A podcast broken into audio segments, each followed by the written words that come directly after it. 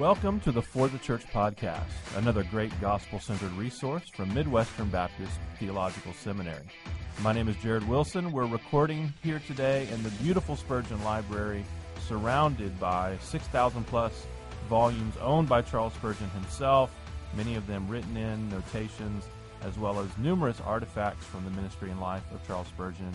Uh, it's a very intellectually vibrant environment and I have today, as our guest, one of the most intellectually vibrant people that I've ever met.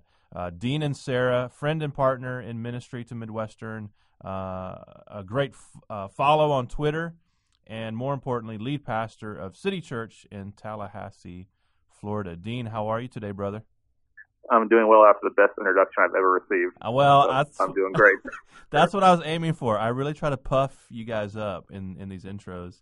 Um, you know, when you go to speak at conferences, do you sit there with sort of your, your hands intertwined while they're reading your bio to introduce you?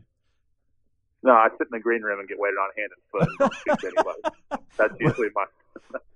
what I like to do is sit on the front row and pretend like I'm completely um, um, unpuffed up by it. Like, oh, just you, you, you have to do this. You have to read my accomplishments. You know that sort of thing. love it, love it. Yeah. Um, so I note I'm I'm just noting for for the mass um, audience who who listens to our podcast that you haven't written any books yet, and and I just want to know what's your problem. Um, in the process of actually. Are you uh, actually? Uh, so, oh man. Yeah, yeah. Finally. So, so the, I'm, I'm I'm on my I'm on my way, uh, and, and right smack in the middle of the process right now. So I'm thankful for that, and uh, yeah, I it's one of those things where I'm, I'm sure you dealt with this early. It's like, man, am, am I worthy to do that? like, how am I, yeah. What, what, topics am I supposed to even write on? And I was given the opportunity, and I'm, I'm going full speed, so I'm excited. We're probably about a year out. Well, tell me about it. What are you writing about, and who are you uh, writing it for? Uh, it's uh, it's going to be called Preaching to the Choir. Okay. It's going to be a look at how we reach cultural Christianity, which I believe is the most underrated mission field in America. I mean, lots of conversation right now is about reaching urban secular settings. Which, yes and amen. Let's keep doing that we forget that a lot of people in America still think they're Christians, even though they have absolutely no idea who Jesus is.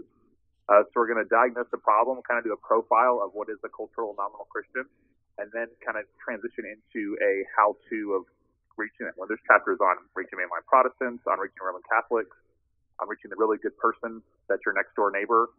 Uh, a lot of stuff on God and country, on sports culture and faith. Just every, it's really like overview of manifesto on cultural Christianity and how we're to reach them. So I'm excited about it. Still Man. very early in the process, but I'm excited. Yeah, that sounds great. So, so who's publishing that? Uh, that's part of the process right now. Oh, I got you. so, I got you. Uh, yeah, yeah. I mean, we're we're we're ready. Yeah, I just proposed. I have some proposals in um, with an agent. Yeah, all new for me. So it's exciting. So yes, I'll be uh, probably calling you off podcast to uh, get more we're, we're, we're, uh, we're, we're full speed ahead, moving forward, and uh, yeah, everything looks good. So we're just about to finalize and figure all that out. No, that sounds awesome. And now I feel bad. My joke fell flat because I, I just impressed. You're one of the few megachurch guys who who didn't have a book, and now here you are writing a book. You just fallen in line with the rest of them. Well, I got it early, like a year in promo, so I'll take it. oh, okay, that's right. It's pre-publicity. That's what we're doing here. Yeah. Well, and that was free. Thank you. tell us a little bit about um, City Church. Tell us about the start of it, and um, you know its you know particular ministry there in Tallahassee. Yeah, well, it's my hometown, and that's a really significant part of the story. Is that I wanted to start a church that I thought would reach my friends, and then hope people would catch the same, I guess, fever and want to reach their friends.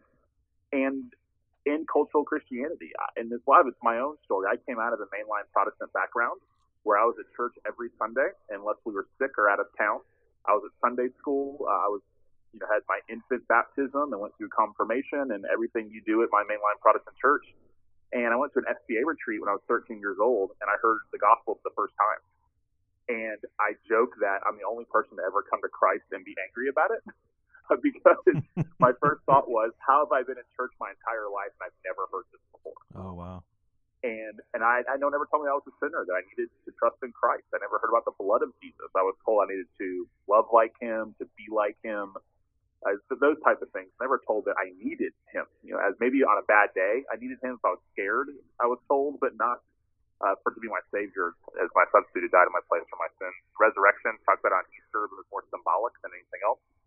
Uh, so that fueled me ever since living in the geographical South uh, to not allow that to be said of people that are around me that they can be in church and have a church background and never hear the gospel.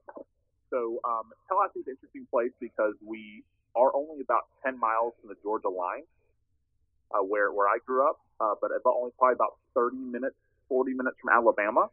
Uh, so there's definitely Bible Belt elements, uh, but there's also Florida State University and Florida A&M University, which brings people from all over the rest of the state of Florida, which is not southern at all, all big urban settings, mm. any of state government. There's a real hodgepodge of life. So there are definitely some good churches in Tallahassee, and we're thankful for that. We don't think we're the only ones that are doing it right, uh, but there's not enough. And we saw two extremes. And one was churches that are serious about the scriptures, they call sin sin, they're clear on the gospel, uh, but have kind of a, figurative ironclad wall around their building where the world's out there and we're all in here, kind of just let's remove ourselves from the culture and have theology right. uh, in the meantime. Or churches that are great at inviting people, great at engaging, uh, great at loving their neighbor, but once you invite them and they come, they're not going to hear anything. They're going to be my story. They're just going to hear a bunch of fluff. Uh, again, there's exceptions to that. Thank God for the churches in Tallahassee, but there aren't enough. We said, why can't we be both? Like, why can't we be really serious about the Bible, really serious about theology, very gospel centered without apology or disclaimer, and because of that, we want to love our neighbor, be in the world, connect with the lost, be a major part of our city's life. And that's really what birthed the church.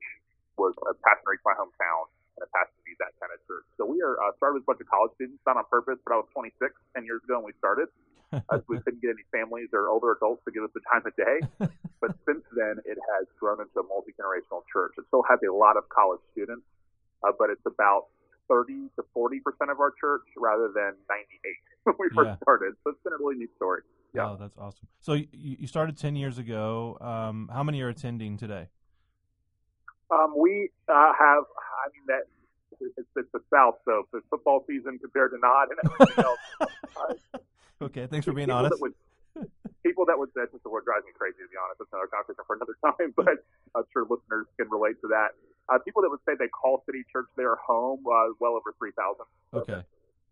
Yeah. Yeah. No, that's great. So you mentioned the college students. I know you have really a unique and effective ministry um, to the college community there. Um, what's something for those who are interested? I was just in Arkansas um, yesterday um, speaking to a fellow who who works on a college campus and is you know expressing um, some desire for the churches in the area to actually want to engage um, you know campus ministry to engage college students. He sees you know that as a you know sort of an untapped um, mission field, and he's you know somewhat perplexed by the, you know the reluctance uh, of churches to engage on that level. But what's something about college students, young adults that many churches uh, don't seem to get. Maybe they're interested, but they just quite, you know, they don't just quite understand, um, you know, the uniqueness or the particularity of college students. So, what's something that you've discovered over the last ten years, um, effective, ineffective, something that would be surprising, maybe? I think it's that when they understand the significance of being part of a local church, that it's a game changer. Wow. So a lot of them that maybe are believers they come to college and their church is their church back home. Yeah. Which again, we don't want them to abandon their church back home. There's a good chance they might go back there and live one day. But college is the time where they don't connect to a local church and they just stay a part of a campus ministry, which is a great. We think the campus ministries are great. We're for them. We have a lot of people who are involved in campus ministries that are part of our church. But the campus ministry is not the local church. That's right. So what we've seen happen, to use the old change the game cliche, what really kind of changed the game for us was when we started investing in college students and helping them see the significance of why the local church matters. That campus crusade, we think it's great. CCM, that's campus ministry, we think it's great. Those are not the local church. And how they were interested in why that mattered. And once it clicked, they wanted to get involved. They wanted to have older people in their lives. They wanted to serve in the church. A lot of students like to serve. I think it's a mindset thing with some churches where they think the investment in college students isn't worth it uh, because they're going to be gone one day. Right. Uh, they're going to be here really quick. You know, four years, two years, their junior college transfer, whatever it might be. Uh, but we're saying, wow, let's think about this one. They can be your greatest volunteer base. I don't know how our ministries and our churches survive without our college students. I mean, they are they are really the hands and feet of so much what we do. and it's one of the best sending bases in the entire world. You have these students coming to you in these formidable times in their lives, and they're going to go places. They're going to be doctors and lawyers, they're going to be teachers in public schools and football coaches, and they might be pastors and church planters and missionaries. And what an investment for all of our churches to make in these students. And then when they graduate, we don't see it as, oh man, we spent, you know, they, they don't really give very much.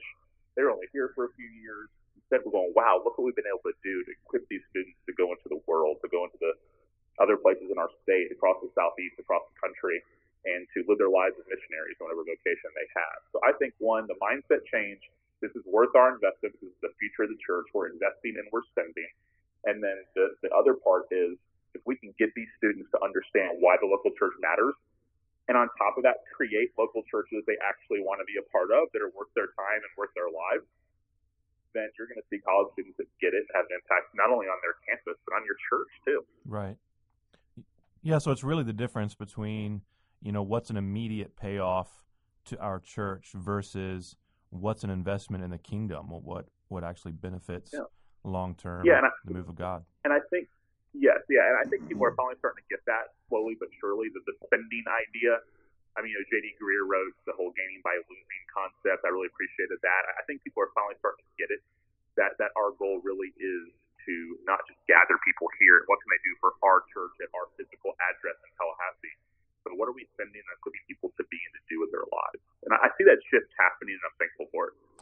Do you see that shift, um, that mindset? Taking place. Um, so my experience in the South, you know, I grew up in the South, um, part of the church culture in the South. I planted a church in in Nashville, uh, did ministry in the South. Um, but the distinction that I saw, the contrast I saw in having done ministry um, in the Northeast, in New England, and now in the Midwest, is how um, tribal is probably not the word, but in the South, just the sense of every church looking at its mission field as like market share and seeing each other as competition. Do you sense that, that there's a shift happening there? That churches are more interested in cooperating and collaborating now that they don't see their own little kingdom as as the end all be all? Uh, I hope it's not a Debbie Downer answer, but not yet.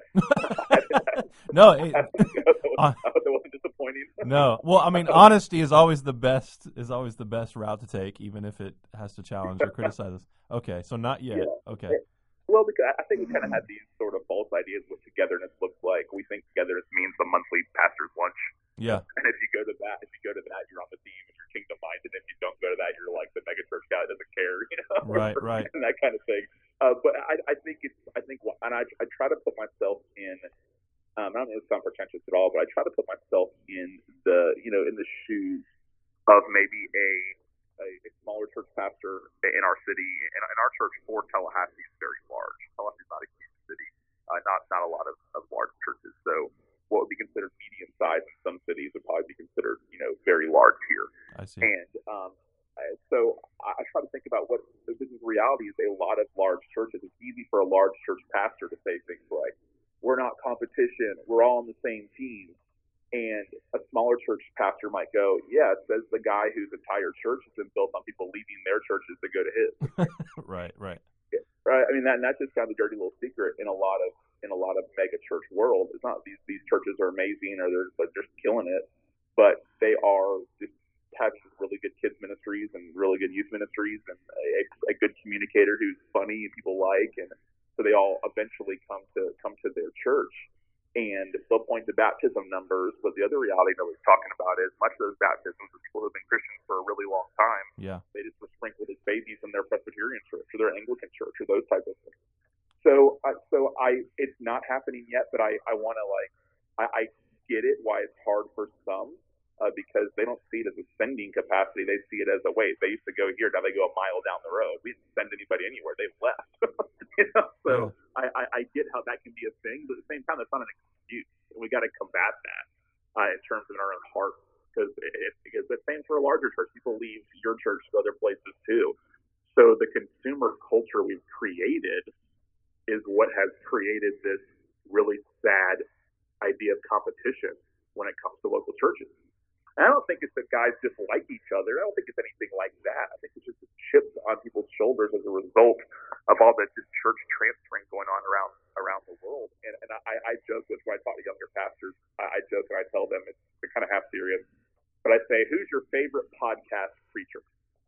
you know, like Matt Chandler, J.D. Greear, you know, who's your favorite guy? It's usually one of those guys, you know, and, and we're great, faithful brothers. And I say, here's what's going on in the hearts of a lot of people in ministry right now.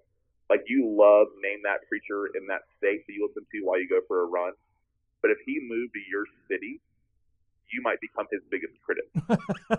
that's right. I mean, there's just something about the local area where a, a guy that's affirming what we believe and preaching the word and calling sin sin and reaching people for Jesus. Like, eh, it's but it, it, it, I wish it was happening in Atlanta instead of in Tallahassee. And we just really have to. I just think there's so much repentance about how we view other churches in our own city. I mean, we are great at loving and supporting churches across the country but but unless there's like a tragedy or something like that or a natural disaster, we're not really great at supporting other churches in our town. I don't need some physical activity. I need a mindset and a vocal approach to how we view other churches. Yeah. Well, so you touched on something there in, in, in your answer that I want to circle back around to um, the concept of people growing their church through transfer growth and that sort of thing. I have found it interesting over the last several years. So I sort of cut my ministry teeth in the seeker church movement where you know all the emphasis was on reaching the unchurched and and that was sort of the label you know unchurched harry and mary and that sort of thing and then we started hearing these terms like um, you know the the dechurched and the rechurched and all that sort of thing and i think th- that terminology came about when people began to discover that they weren't actually reaching the unchurched they were reaching people who had a church background. They had recently changed churches, or they were in church a while back and were somewhat disillusioned and had left, and now we're we're starting to return. Um, I know that City Church reaches, um, you know, actually reaches unchurched people, and so I want to ask you, what have you found is the most effective in getting lost people uh, to church? Because I think I've heard you answer this question before, and and and I think it would be helpful for our listeners to hear it as yeah. well. Yeah, I actually love talking about that. It's really one of my passions, and and I and I don't think all transfer growth is bad. Right. Oh yeah. If you're leaving, if, if you're leaving your church, I think we agree on this. If you're leaving your church for theological reasons, that's a good reason to go. Or even the underrated part is for missional reasons, and that leads to my answer. If you're going to a church where you're going, yeah, they believe the Bible, and yeah, they preach Christ, but I would never bring my friend here because it's just awkward. They don't care about guests. Uh, it's very insider focused. Yeah. Uh, it's all insider language I wouldn't bring my friend here. Like, I, I want to be a part of a local church where I'm dying to bring my lost friend of you to come with me. And not that we think that's the end all of end all, we do think that's part of the process and a helpful part in the gospel conversation.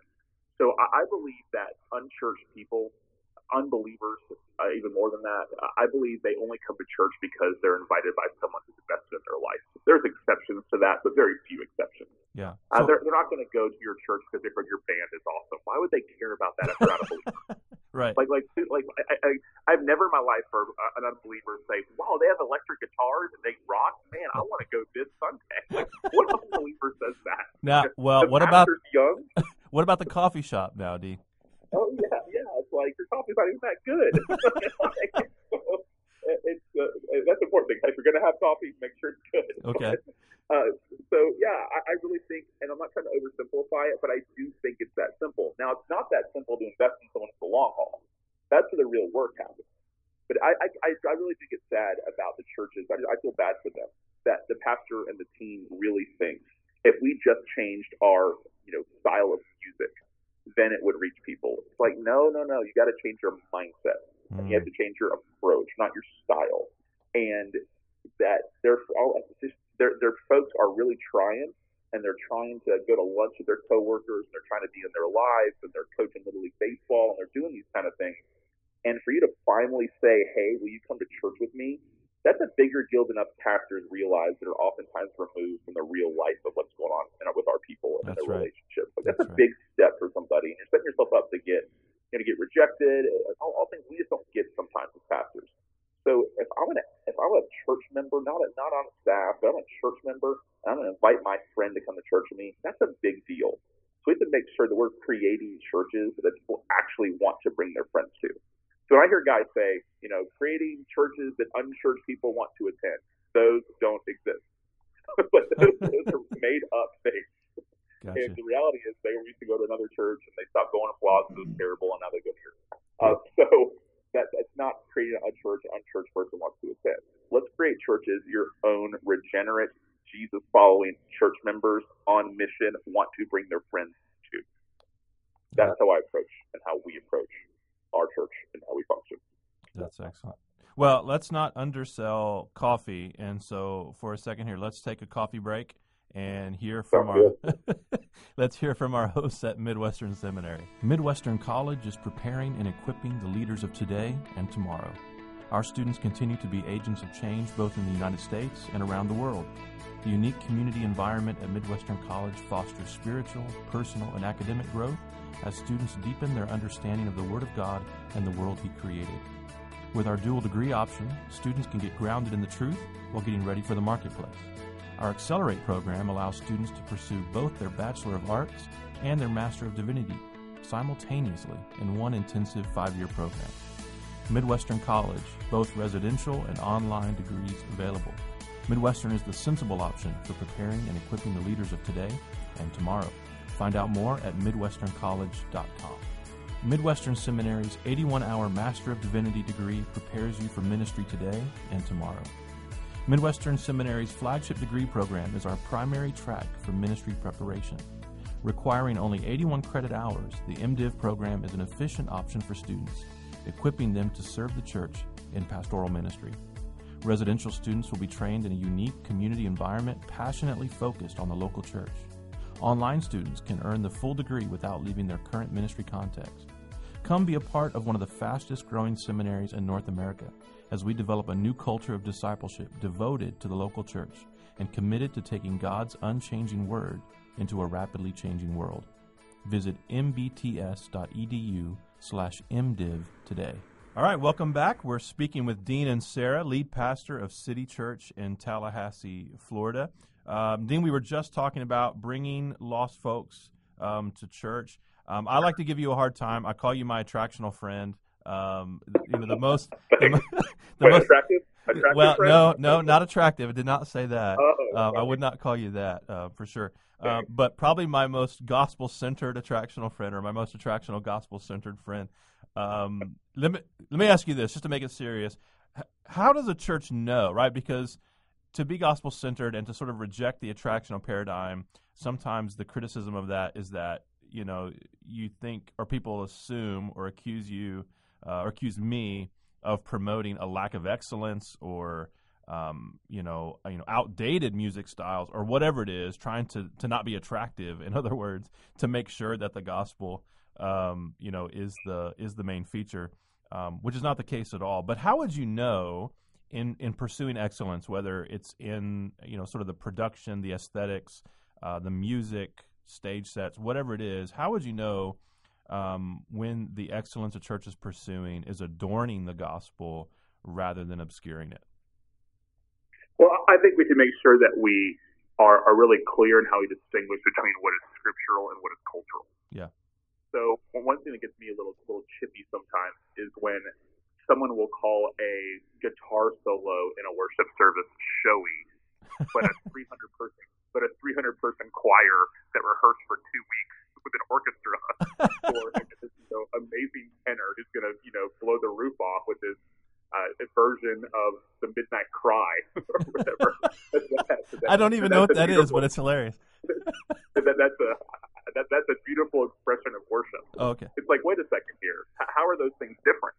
And so what I tell folks is that that it's a it's a heart issue before it's a product issue in terms of something being showy.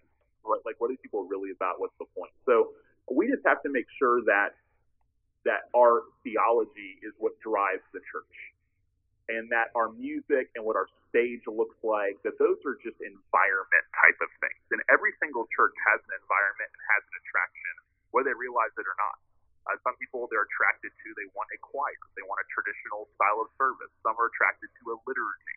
I mean, liturgies are, are, are extra biblical, right? They're man made, and, and that's okay. It makes them scripturally neutral. Of course, they read scripture and those type of things, but liturgies are created by man um, is some people are attracted to someone who spends 45 minutes preaching on one word, one word from one verse. You know, they're attracted to they're attracted to that, and so uh, people have their things they like, and we just have to acknowledge that, and that's not always bad, as long as we're not banking on those things to be what builds our church as long as we realize that those things were taken away from us tomorrow, that we'd still be fine. I, I think we could change our style of how we do church in terms of hour on Sundays we do our services. I think we could change up our style and approach, and I could change how I dress. We could do all that tomorrow, and I don't think anything would change. Hmm. And, and I'm not, not, I don't think I'm being naive in that. I mean, I think that we, our church has been built on our theology. It's been built on what we believe to be true about God's mission in our city. And the things we do that are excellent, again, they're they're more to have our own. We don't we miss we swing and miss all the time on our pursuit of excellence. One, we do believe it's God for God's glory. I know some guys use that as an excuse sometimes to be attractional and showy. Uh, but the things we do, it goes back to the question you asked me earlier about bringing about unchurched people coming to church, is that we want our own folks to practice or, or to be assured, I should say, of what we call the double promise And the double promise is not something we promote or say out loud. It's a value we have from our leadership. And it looks like this. The double promise is we promise you if you're finally going to invite your friend from work or from the neighborhood or school to church with you, that the first promise is there's no disclaimer on the way there. And the second promise is there's no apology on the way home. Mm. So the disclaimer is on the way there, hey, just so you know, there's this lady who sings and she's terrible. Uh, just so you know, just so you know, it's music's really awkward. You know, you know, just, just, just, just but hey, but it's but they have good hearts. It's okay. You know, just so you know, there's these really weird transitions in between songs and it's awkward silence. You know, all those disclaimers. We don't want our folks to do any of them. And then on the way home, we don't want any apologies. Oh my word, I'm so sorry. I know you're introverted. We have never made someone stand up and say their name before who was new. I am so sorry. You know, like it's just that, just that kind of stuff. And again, we mess up on that stuff regularly. As long as we have this stuff down. I, I had somebody, um, you know, text me a couple weeks ago and say and, and told me, hey, I think this, this here was a violation of the double promise. Mm. Where we just didn't have our ducks in a row on a couple of things logistically, and I was like, "Man, you're right. I'm sorry. We're working on it." You know, those type of things. So we just want our folks we're not a business, we're not a production, we're, we're a local church that try to reach our community. And I really honestly believe in 2017, the only reason from a come to church side of reaching people, it's not the only way to reach people, from that angle, that's only going to happen if folks are going to bring their friends. I, I really believe that in the age we live in. We just yeah. try to do the best best we can to create a church that, in terms of Sunday mornings, that people want to be a part of. But our lights and our screens and our music and the fact that um, I'm like, when do you stop being a young pastor? I'm 36. That's still young. I don't know. in any other world, you're like a regular adult. When you're 36 and a pastor, man, he's so young. That's right. You know? Yeah. So, but none of this, like those kind of things, we don't bank on any of those kind of things. We bank on the fact that our folks are on mission because of the gospel they believe, and that's the center of what we do. So, just I just said people who are listening, be careful that you don't declare attractional based on simply I guess, the elements of the service. Right. Because we rock and roll and we have great screens and lights. We take the Lord's Supper every single week. Yeah. And we preach the books of the Bible and we call sin sin and we uphold the name of Christ. And so, yeah, I just want to be careful uh, on the labels that not all churches that rock it out and that are young are the same. Yeah. Well, I I would say any any pastor that uses the phrase "rock it out" can't be too attractional anyway. There you go. I know, that was pretty cheesy. It's such a dorky Sorry. phrase. So I know. We're got hashtag rock and worship. oh man, that was brutal. so I mean, do you at least turn the fog machine off during communion? Um, oh, of course not. You got to have the fog. No, yeah, yeah. when we have fog, yes, I okay. think so. I okay. check on that. I'll you think so? Yeah, you don't want to have an apology on the way home about the fog during the during communion. Yeah, got my eyes. Hey, so you just mentioned, you know, the preaching on sin. Um, you also mentioned reaching unchurched young people. Um, let me ask you this: How can a church that holds traditional stances like yours does on things like homosexuality, gender, um, etc., actually reach young lost people in the 21st century? Yeah, well, you can't just hold to it; you have to talk about it too. And, and that's been troubling to me is how many brothers I know that hold strongly to these truths but are silent about it. It really is troubling to me. Uh, they're first step you to realize people are going to leave your church over this. It is going to happen. We have had people leave our church, especially young people, over this issue. Like these sexuality, gender uh, issues, marriage issues are the wedge right now between this generation and the scripture. I don't think students at seminaries. We like to go, oh, this generation, we're so hopeful. And by that, we mean guys going into ministry. We're not talking about the regular person who's 24 years old who is really struggling with this issue. And it's not because they have Bible belief. They've been stalwarts towards the Bible since they were old enough to understand what it was. And they lived for Christ all through high school and stood for the truth. And now they're 24, 25, 26. They have gay friends. They have gay family members. They have they, they watch stories of transgender people on TV who are crying, who are suicidal, who are all these things they take really seriously. And their emotions are, are winning the day. I, I think it was Ravi Zacharias who asked the question, how, how do you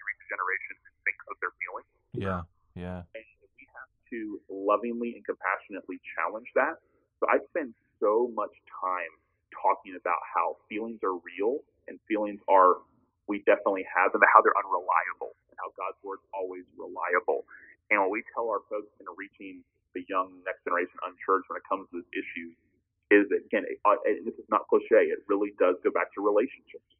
Because we can have, if you're just going to declare from the pulpit and write awesome blogs about these types of things, you're just going to speak and write to a very small audience who agrees with you. Uh, but if you're connected to folks in your community where they know that you might disagree with them, but you love them, then it's going to be a different conversation. Now, the hard part is, and the Nashville statement proves this, the Nashville statement, if anything, showed us that no matter how compassionate we think something is going to be, and a lot of the a lot of the uh, morale walking out of the room, and, and after the Nashville statement was written, uh, was that this is a compassionate doctrine that's clear on truth and also gives hope in Christ. It doesn't matter to the world. This is the first time ever where love is being dictated for us with that word we can think we're being loved and think we're being compassionate, but unless we fully affirm, the world's not going to think that. They're going to think, well, you condemn me, you judge me, uh, you don't accept me for who I am. And my response to that is, let's maintain our truth. Let's keep talking about it. At the same time, let's prove them wrong. Let, let's just love them anyway. It, it's never going to be loving enough. Let's love them anyway. So once I realized, this for two years ago, I, I realized I said it's never going to be loving enough. It's never going to sound compassionate enough it's never going to be delicate enough. And I just realized that I'm just going to see those things anyway when it comes to those issues. And still proclaim the truth because I believe I really do love my neighbor, that I'm going to be honest with them about their sin that leads to death, as the scripture says. And, and I'm going to uphold Christ for them. So again, I, I just want folks listening to know that. Like, it's never going to be loving enough ever until that relationship is really there and they really know you're not going anywhere and you really do care and you care enough to offend them and, and that's just the reality. People are going to leave your church over this issue. Like it is, if if not, you're not talking about it. Honestly. Like it's going to happen. At the same time, people are going to listen as well, and it's going to hopefully have the Lord change their minds and open their hearts and to see and understand the scriptures. And that's that's my hope for this. Yeah, it's a strong word. Um, all right, so final question here. Looking forward, we, we have shared, um, you know, a few sort of critical remarks. Um, looking forward, what do you see in evangelicalism that encourages you? What's something that actually sort of stirs your hope about the future? You know, I, I, I see pastors and leaders who are legit. I mean, guys who are just who are serious about the Bible, and that's a really big deal. Uh, guys who are, are just not not compromised. And I'm seeing women's leaders raise rise up who are serious about the Bible, who are serious about theology, and I think in this ever increasing hostile world that we need ministry leaders and that then translates into lay people, to elders, to deacons, and lay people who are really serious about the Bible, who, who stand on it, who know it, who are unashamed of it.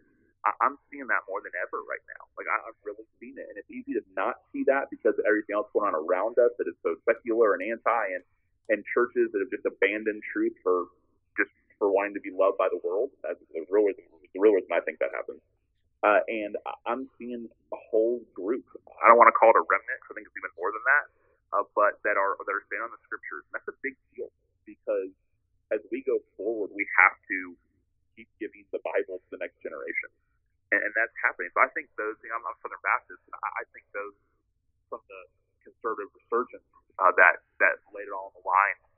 I, I think they you know, they might have a couple of things with us that they don't like or they disagree with but I think that if you get them in a room and sit them down, I think they've got to be pleased at the state of some of our seminaries and how serious we are about theology and how gospel centered we are, uh, the seriousness of our church planters, and the guys that we're sending out there aren't just guys the old church planting ways of young, hip, cool guys that are you know trying too hard, but guys who are serious about the Bible, who are serious about evangelism, who are really serious about preaching through the scriptures. Like I'm really encouraged by that. Like I'm I'm not meeting church planters and and, and who, who are, are anything but legit yeah. when it comes to what they believe. And I'm just really really pumped by that. So really shout out to you guys. What's going on Midwestern? What's going on Southern? What's going on Southeastern? Man, I'm just so encouraged by that stuff. Like we are turning out legit dudes. So the next step's going to be, are we going to take what we love and know about the Bible and theology into the mm-hmm. world? That's what I want to see. So there's a discouraging thing. I still think we're not connected to the world enough. Gotcha. But in order in order to do that, we've got to be equipped. So I love the fact we're being equipped. I mean, I'm pumped about what we believe and what guys are holding to. Now I want to see guys take it to the world and do what we call the so what factor. Okay, we, we, we this is true. So what? Now do we do what we do with it? We go to our friends, go to our neighbor, we follow Jesus into the world. So that's kind of where I'm at in my mind, and I'm, I'm encouraged. No, that's great. I I'm as well. I I believe, um, and and obviously my, you know, experiences, you know, is somewhat, I, I guess, isolated or anecdotal, but just in traveling around as well, not just from my vantage point at the seminary. Um, I believe this generation of leaders, and if it's true that as go the leaders, so goes the church, um, I'm really encouraged because I believe this generation of leaders is so much further ahead than my generation, as an example, was just in terms of, as you said, their mindset, where their heads at in relation to the local church, um, to the scriptures. They seem to see through, you know, sort of the razzle dazzle in a way that my generation did not. Um, and then the corrective that they have for it seems um, more biblical, more circumspect than my generation's corrective for it. Um, okay, um, before we end the podcast, I you know, I just have to offer one rebuke to you that I, I, I want to do publicly um, in in the midst of many witnesses, and I feel like I need to say this to you, Dean. Your your panic when our our mutually beloved New England Patriots struggle um, is really discouraging. I don't know why you panic every time they lose a game or, or, or something like that. Can you explain yourself? Um, because I believe the defense is in disarray, and I am uh, unable to mentally handle that reality. but brother, we've been here before. You know, um, I know. I feel like you have short short term Patriots memory. You know what I mean? I do. So I, do. I, I just and I feel like you're not. I feel like you're not there for me. Brother, I'm out ministering to the people. I, I don't know what you're doing, but uh, oh, there it is. no, you know, I just feel like uh, you know we've been here before. Trust the hoodie. You know what I mean? It's uh, trust the hoodie and trust the great right, one. That's right. Well, speaking of the great one, Dean Inserra, thank you so much, brother. It's always a pleasure to speak hey, with you. you. Um, Thanks for having me. Keep being yeah, for the church. we love you guys out there. We've been speaking with Dean Inserra, pastor of City Church in Tallahassee, Florida, and author of Zero Books, although I've heard that he's working on a book, so we, are looking forward to that. Um, until next time, may Jesus be big in your church.